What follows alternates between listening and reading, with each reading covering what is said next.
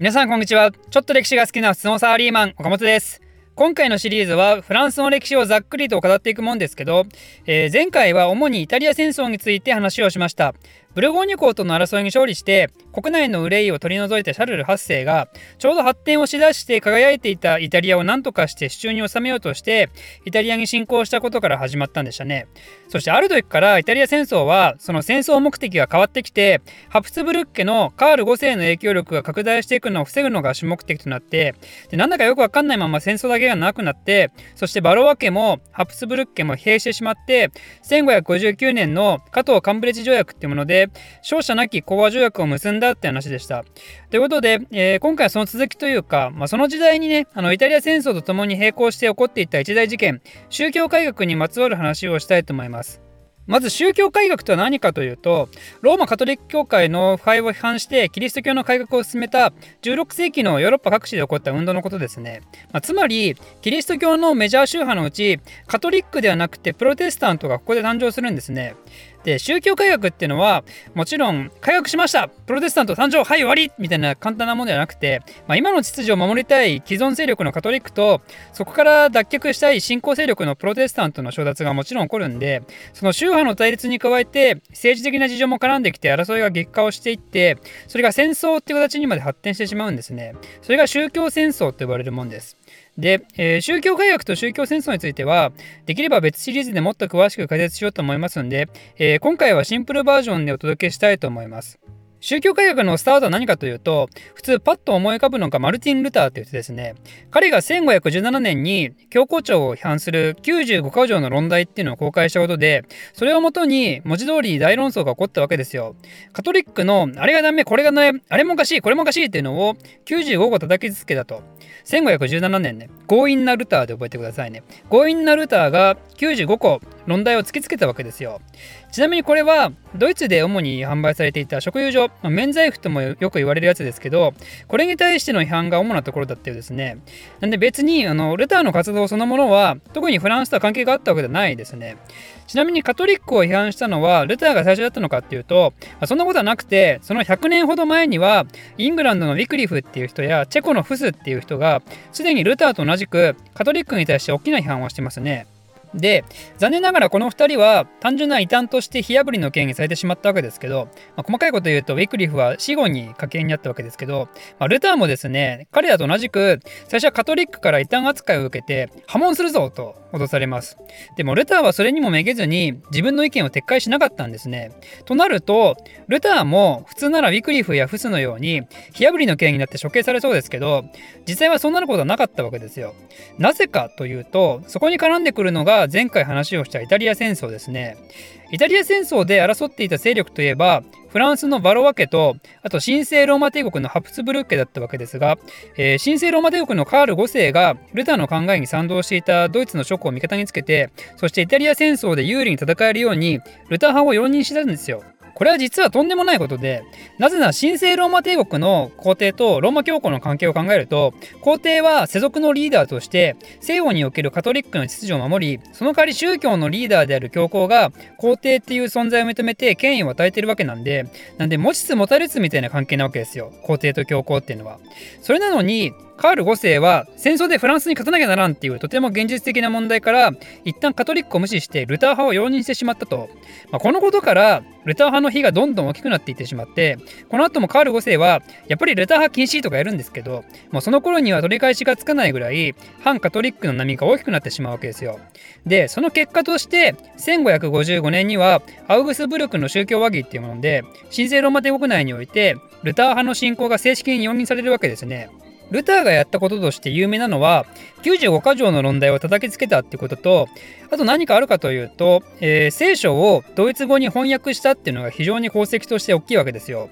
ルターの考えとしては正しい教えは全て聖書に書いてあるんだと。でも当時一般的だった聖書はラテン語なんで普通の人はこれじゃ読めないじゃないかと。なんで一般人にも読めるようにドイツ語に仕上げようって流れなわけですね。あの東大入試に出題される問題の答えは全て教科書に書いてあるみたいなね。小難しい参考書ばっかやってないで原点に戻れみたいな。あの FF9 みたいなね。原点回帰のクリスタルみたいな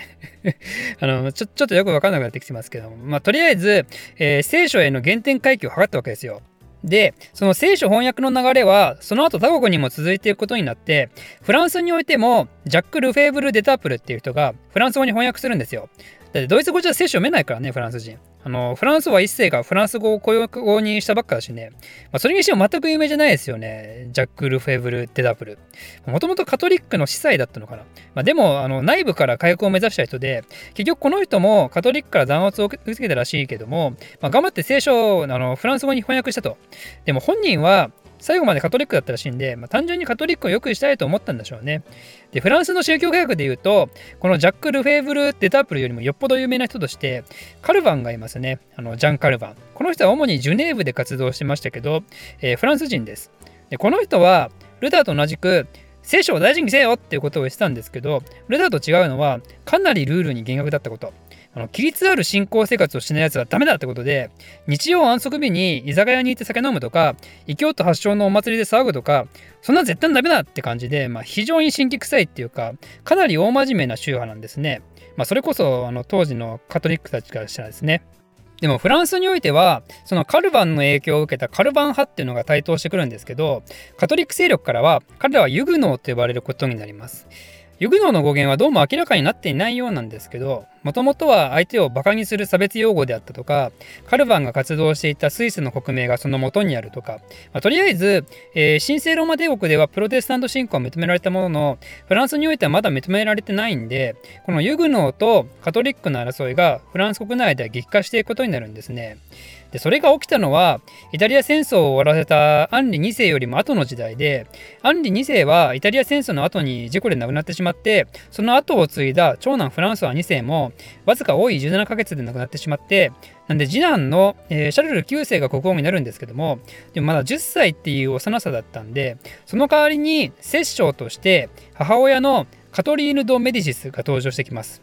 もう嫌な予感しますね、これ。こんな宗教問題で国内ピリピリしてる中で、幼い国王とそれを支えるために表舞台に出てくる母親っていう図。この人は別にそんな熱心なカトリックなわけではなかったらしいんですけど、でもカトリック勢力の人たちと近い立場にいたんで、ユグノーを弾圧するような動きを取るんですね。で、その結果起きたのがあの悲惨な事件とも言われますけど、えー、まあそれはまた後ほど説明するとして、まずフランス国内において、そのピリピリしてた2つの宗派が、ついに本格的な戦闘を始めてしまったんですが、えー、そのきっかけとなったのが、1562年のカトリック勢力のギーズ公フランソワ一派が日曜礼拝に来ていたユグノたち74名を突然虐殺したってこと。もちろんこれにはユグノたちも黙ってないんで、その翌年には逆にギーズ公フランソワが殺されて、まあ、これら一連の事件によって両者の対立構図は決定的になってしまったんですね。ここから先フランスでは30年以上にも及ぶ激しい宗教戦争が展開されるんですけど、これをユグノー戦争と言います。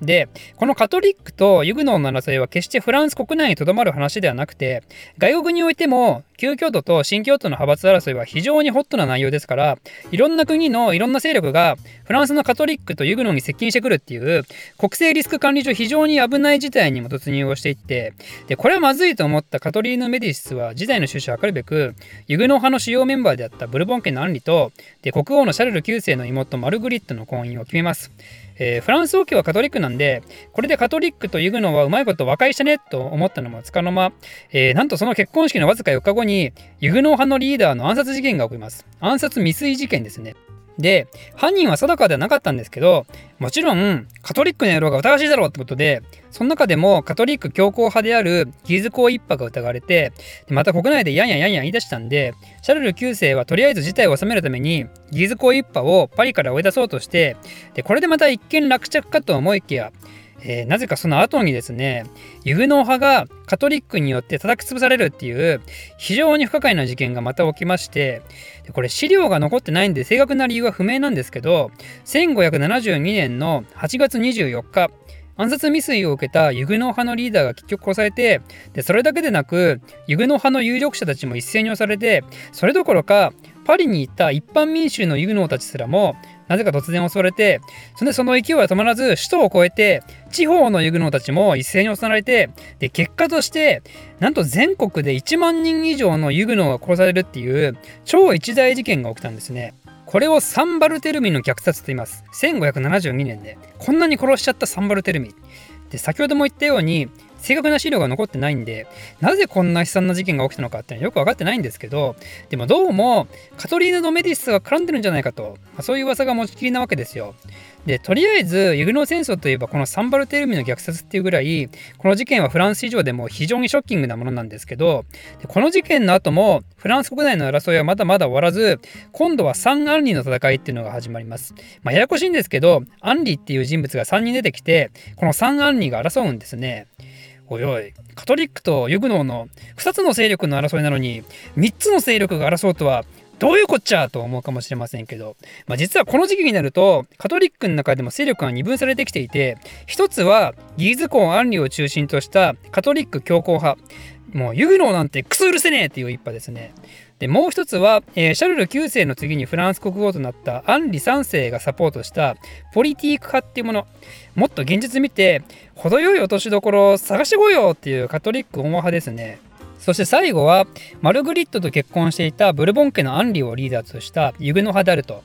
でこれも細かいところは承諾して結果を言うとなんとあろうことか強硬派のカトリックと温和派のカトリックで潰し合いをしてしまって結果的にそこの勢力にいた2人のアンリは死んでしまうんですね。